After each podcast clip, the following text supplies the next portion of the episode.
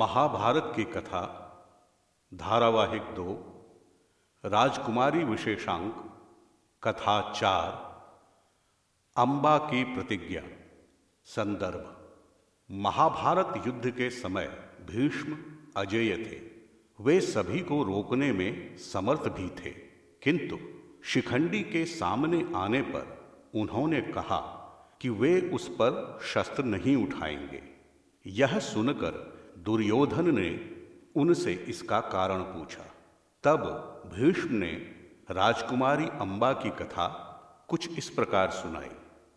अंबा की प्रतिज्ञा, महाभारत के युग में काशी राज्य बहुत प्रसिद्ध था। वह राज्य सुखी और संपन्न था। काशी नरेश की तीन बेटियाँ थीं, अंबा, अंबिका और अंबालिका। सुंदरता और गुण में तीनों ही एक से बढ़कर एक थी। काशी नरेश को उनके विवाह की चिंता थी। उस समय राजवंशों में स्वयंवर की प्रथा थी। सभी राजा इसमें भाग लेते थे और राजकुमारी किसी एक को माला पहनाकर उससे विवाह करती थी। काशी नरेश ने भी अपनी तीनों बेटियों के लिए स्वयंवर की घोषणा कर दी। स्वयंवर वाले दिन देश विदेश के राजा सज धज कर भाग लेने आए। राजा शांतनु के पुत्र भीष्म भी वहाँ आए। उस समय तक भीष्म बूढ़े हो चले थे। दरअसल वे अपने सौतेले भाई विचित्र वीर के लिए पत्नी की तलाश करने आए थे। पर लोगों ने समझा कि वे अपने विवाह के लिए स्वयंवर में आए थे और उनका मज़ाक उड़ाने लगे। राजाओं के इस प्रकार के व्यवहार से भीष्म को क्रोध आ गया और उन्होंने तीनों राजकुमारियों का हरण कर लिया। स्वयंवर में आए उन सभी राजाओं ने मिलकर उन्हें रोकने की कोशिश की, लेकिन वे नाकाम रहे। उस समय राजपूतों में हरण कर विवाह की प्रथा थी। जब हस्तिनापुर में इन तीनों राजकुमारियों के विवाह की तैयारियाँ हो रही थीं तो राजकुमारी अंबा ने भीष्म से विनती कर कहा कि वह राजा शल्य से प्यार करती थी, अतः वह विचित्र वीर्य से विवाह नहीं कर सकती थी। तब भीष्म ने उसे राजा शल्य के पास जाने की अनुमति दे दी। राजकुमारी अंबा राजा शल्य के पास चली गई। उधर राजा शल्य को उसके हरण का समाचार मिल चुका था। इसलिए उन्होंने अंबा से विवाह करने से इनकार कर दिया। उन्होंने कहा कि जिसने उसका हरण किया है, वह उसी से विवाह करे। अंबा ने राजा को सब कुछ बताया, बहुत मनाया, लेकिन राजा शल्य का दिल नहीं पसीजा। अंबा अत्यंत दुखी हुई। वह घर बार छोड़कर तपस्वी लोगों के आश्रम में रहने लगी। एक दिन की बात है, होत्रवाहन नामक एक तपस्वी उस आश्रम में पधारे। वे रिश्ते में अंबा के नाना लगते थे। अंबा के बारे में जानकर उन्होंने उसे परशुराम जी के पास जाकर मदद लेने को कहा। सौभाग्य से दूसरे ही दिन परशुराम जी भी उसी आश्रम में पधारे। होत्रवाहन ने परशुराम जी को सारा मामला कह सुनाया। परशुराम जी ने अंबा का हाल सुना और बोले, भीष्म मेरा शिष्य है, वह मेरी बात नहीं टालेगा। तुम मेरे साथ चलो, मैं भीष्म से बात करता हूँ। अंबा तैयार हो गई। तब परशुराम जी अंबा को साथ लेकर कुरुक्षेत्र आ गए। वहाँ पहुंचकर उन्होंने भीष्म को संदेश भेजा तो वे तत्काल ही उनसे मिलने गए। परशुराम जी ने भीष्म से कहा, जब तुम्हें विवाह नहीं करना था तो कन्या हरण क्यों किया और उसे क्यों छोड़ दिया? इसे राजा शल्य ने भी स्वीकार नहीं किया, क्योंकि तुमने इसे छुआ। अब तुम ही इसे स्वीकार करो। भीष्म सारी बात जानकर दुखी हुए, लेकिन अपनी प्रतिज्ञा से डिगने के लिए तैयार न हुए। उन्होंने कहा, मेरी प्रतिज्ञा तो अटल है और अब मैं इसका विवाह अपने भाई से भी नहीं करवा सकता, क्योंकि इसी ने कहा था कि यह राजा शल्य की हो चुकी है। किसी दूसरे पुरुष को चाहने वाली को स्वीकारना उचित नहीं है। लेकिन अब इसका क्या होगा? परशुराम जी ने कहा, तुम्हारी गलती के कारण ही इसकी यह दशा हुई है, अतः तुम ही इसे अपनाओ। लेकिन भीष्म न माने। परशुराम जी को क्रोध आ गया। उन्होंने भीष्म को युद्ध के लिए ललकारा। भीष्म ने भी स्वीकार कर लिया। उसके बाद उन दोनों गुरु शिष्यों के बीच कई दिनों तक घमासान युद्ध हुआ। देवतागण इस महायुद्ध से घबराने लगे। उन्होंने ब्राह्मणों के साथ मिलकर किसी प्रकार से परशुराम जी को युद्ध विराम हेतु मना लिया। तब भीष्म ने भी गुरु परशुराम को प्रणाम कर अपने शस्त्र वापस रख लिए। अंबा के लिए यह एक कठिन सत्य था। उसे किसी भी प्रकार पति का मिलना संभव न था। उसने क्रोध में आकर प्रतिज्ञा की कि वह भीष्म का वध करेगी, क्योंकि वही उसकी इस दशा का कारण थे। इस प्रतिज्ञा के बाद उसने कठिन से कठिन तप करना प्रारंभ कर दिया। ब्राह्मणों और ऋषि मुनियों के समझाने पर भी उसने तप न छोड़ा। तप के प्रभाव से उसने वत्स के राजा के घर में एक राजकुमारी के रूप में जन्म लिया। इस जन्म में भी उसने अपना हठ न छोड़ा। अंत में उसके तप से प्रसन्न होकर भगवान शिव ने उसे दर्शन दिया। तो उसने भीष्म को मारने का वर मांगा। शंकर जी ने यह आशीर्वाद दे दिया तो वह बोली, लेकिन मैं तो एक स्त्री हूँ, मुझमें इतना बल नहीं कि युद्ध कर सकूँ।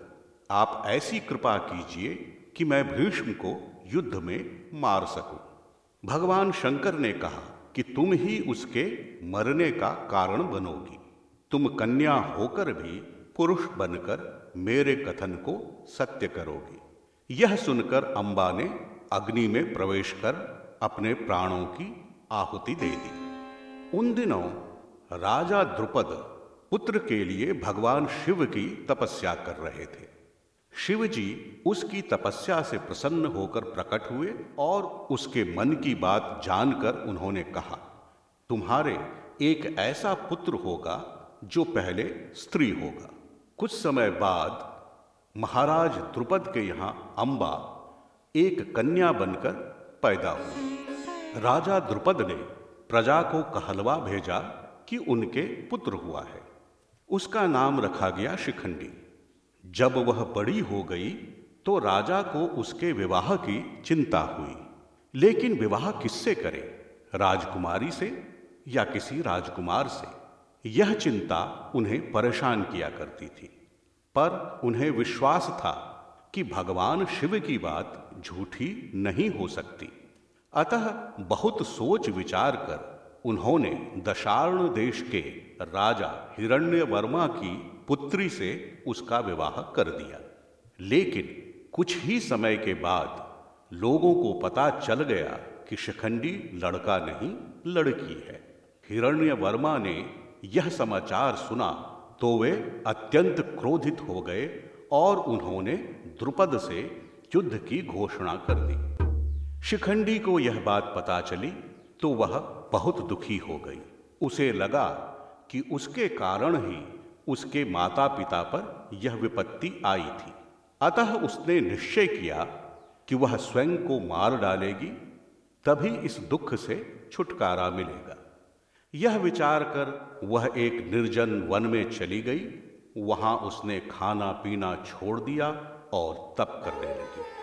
स्थित पर्णा नामक एक यक्ष उस वन की रक्षा करता था। उसने शिखंडी को इस प्रकार अपने प्राण देते देखा तो उससे इसका कारण पूछा। शिखंडी ने उसे सब कुछ बता दिया। यक्ष ने कुछ सोचकर उसकी सहायता करने के उद्देश्य से उससे कहा, एक उपाय है, मैं तुम्हें अपने पुरुष का शरीर दे सकता हूँ, लेकिन तुम्हें यह प्रतिज्ञा करनी होगी कि काम हो जाने के बाद तुम मेरे पुरुष का शरीर मुझे वापस कर दोगी शिखंडी तैयार हो गई। यक्ष ने अपने पुरुष का शरीर उसे दे दिया। और उसके स्त्री का शरीर ले लिया। इस प्रकार दोनों ने अपना शरीर आपस में बदल लिया। शिखंडी ने प्रसन्न होकर सारा समाचार अपने पिता को बताया। द्रुपद को भगवान शिव की बात याद आ गई। वे बड़े प्रसन्न हो गए। इस बीच हिरण्य वर्मा ने भी शिखंडी को देखा तो उनका भ्रम दूर हो गया। वे गाजे बाजे के साथ द्रुपद के नगर में आए।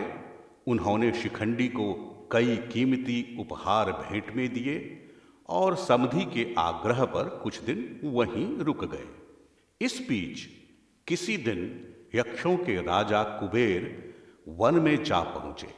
उनके आने पर भी स्थित परणा बाहर न आया तो वे क्रोधित हो गए। तब अनुचरों ने उन्हें बताया कि यक्ष ने अपना शरीर शिखंडी नाम की एक राजकुमारी को दे दिया है। वे स्त्री के रूप में होने के कारण शर्म से उनके सामने नहीं आ रहे हैं। यह सुनकर कुबेर अत्यधिक क्रोधित हो गए। क्रोध में उन्होंने स्थित पर्णा को शाप दे दिया कि वह अब स्त्री के रूप में ही रहेगा।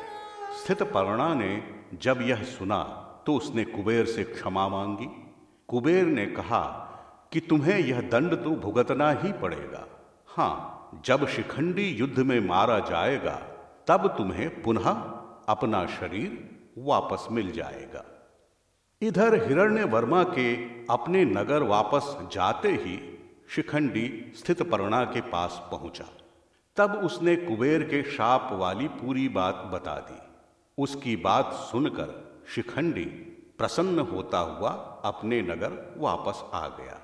वह अपनी प्रतिज्ञा को याद कर भीष्म को मारने की प्रतीक्षा करने लगा। जब महाभारत का युद्ध हुआ, तब भीष्म ने कौरव सेना की कमान संभाली।